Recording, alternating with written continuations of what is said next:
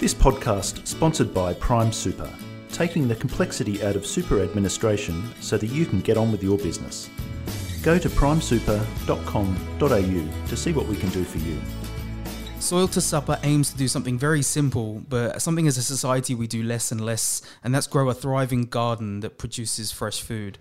Developed in 2011 by Kath Manuel, Kath realised there was a lack of information and training out there, so Soil to Supper aims to deliver therapeutic gardening programs in aged care, disability support, and community and school gardens. Kath joining me now. Kath, thank you very much. You're very welcome. So, how did you develop a, a love of gardening, or what's your background in gardening?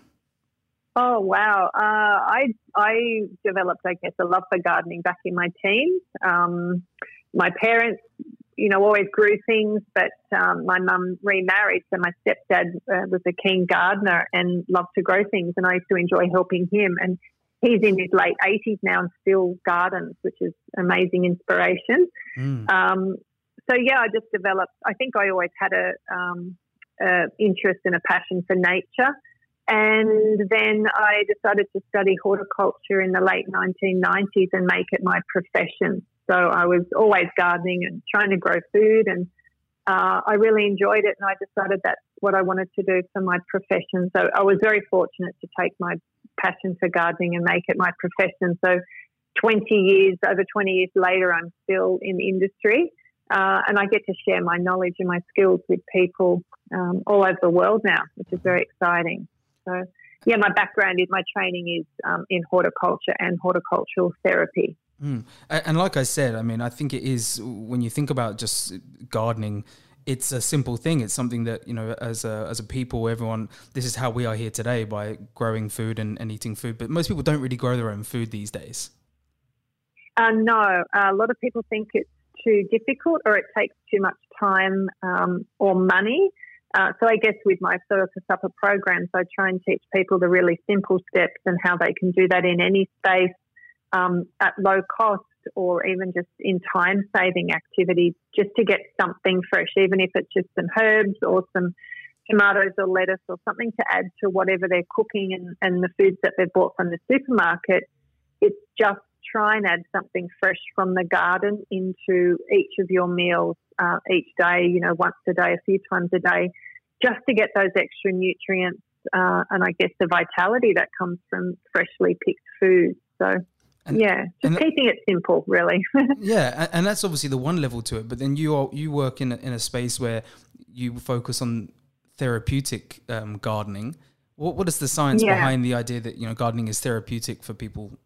You know, in okay, well, um, yeah. So there's there is a lot of research, um, a lot coming, a lot out of the UK where I did uh, some of my training. Uh, there's uh, some research being done with some programs I'm actually starting soon, just to show that there are the health benefits of gardening. Uh, and then you get the added benefits if you're growing your own food um, on a nutritional level, um, which I guess the dietitians and nutritionists will go into the, the benefits of eating the, the fresh food, which they're really looking at in aged care. But the activities of actually growing your own food, there's the physical benefits to it. So, you know, for people in aged care, they're getting the strength and flexibility, they're working their cardiovascular system, um, they're improving their balance.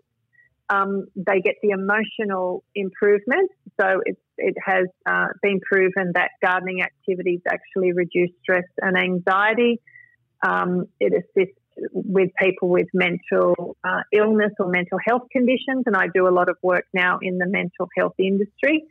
Um, so there, work, we're working on the emotional uh, as well as the physical, and then there's cognitive, there's the social um, benefits. So for people who are socially isolated, to get in a gardening group and you know share fun activities and have have that fun and joy together with others really helps to reduce social isolation.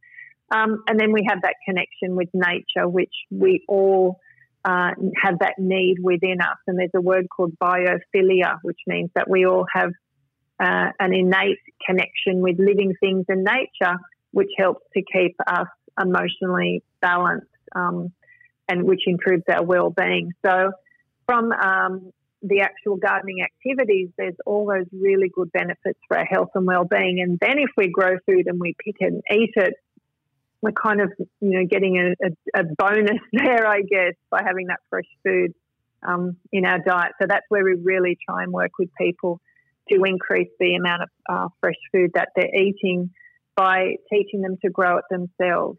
Yeah, and obviously at the minute in, in the aged care space, there's a lot of focus on on different therapies and, and getting uh, older Aussies active, but also um, eating healthy food and food in aged care is in focus. So, are you finding people are coming to you more for for both of these things? And um, how have you found navigating the aged care space? Yeah, well, I'm doing um, most of the work I do at the moment is with aged care, and as I mentioned, through um, mental health as well.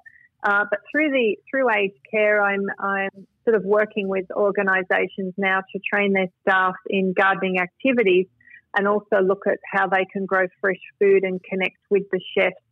Um, so the fresh food does go to the kitchen, which then can go back into the residents' meals.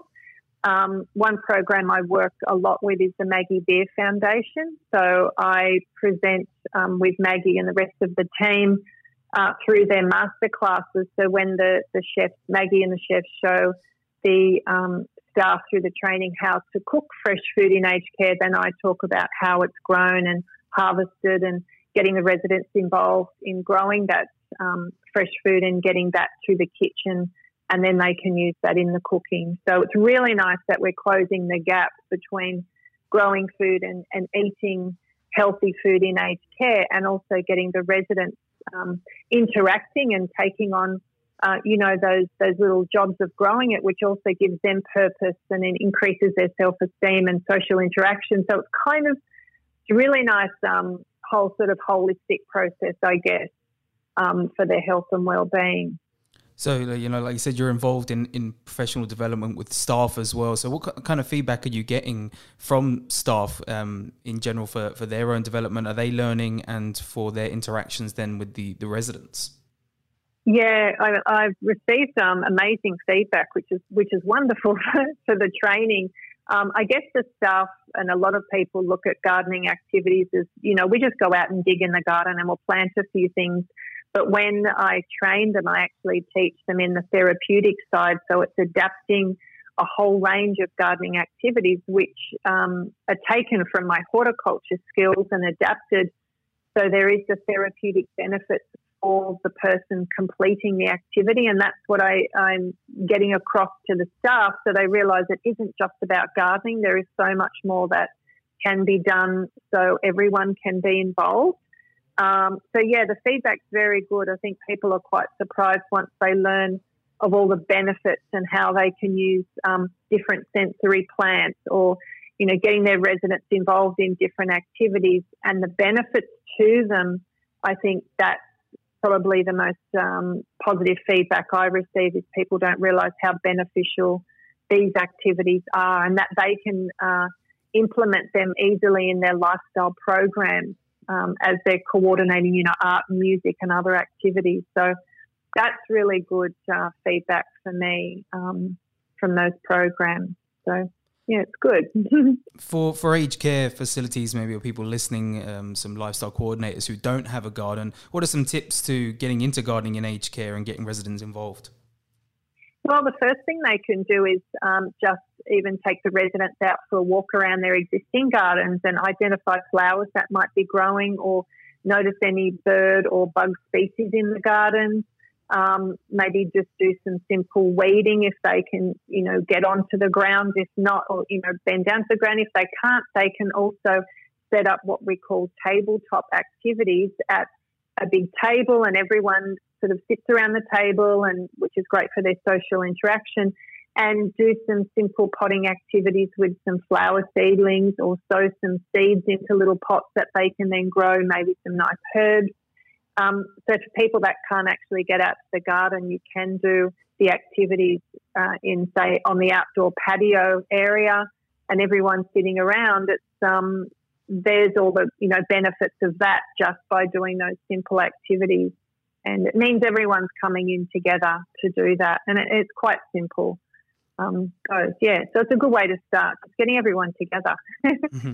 Well, it, it's a fantastic idea, and I think a lot of um, residents in aged care probably would have had uh, a lifetime more involvement in some sort of gardening and growing their, their own food as they've grown up. So, um, Kath, thank you very much for joining us to telling us about your Soils of Supper. You're very welcome.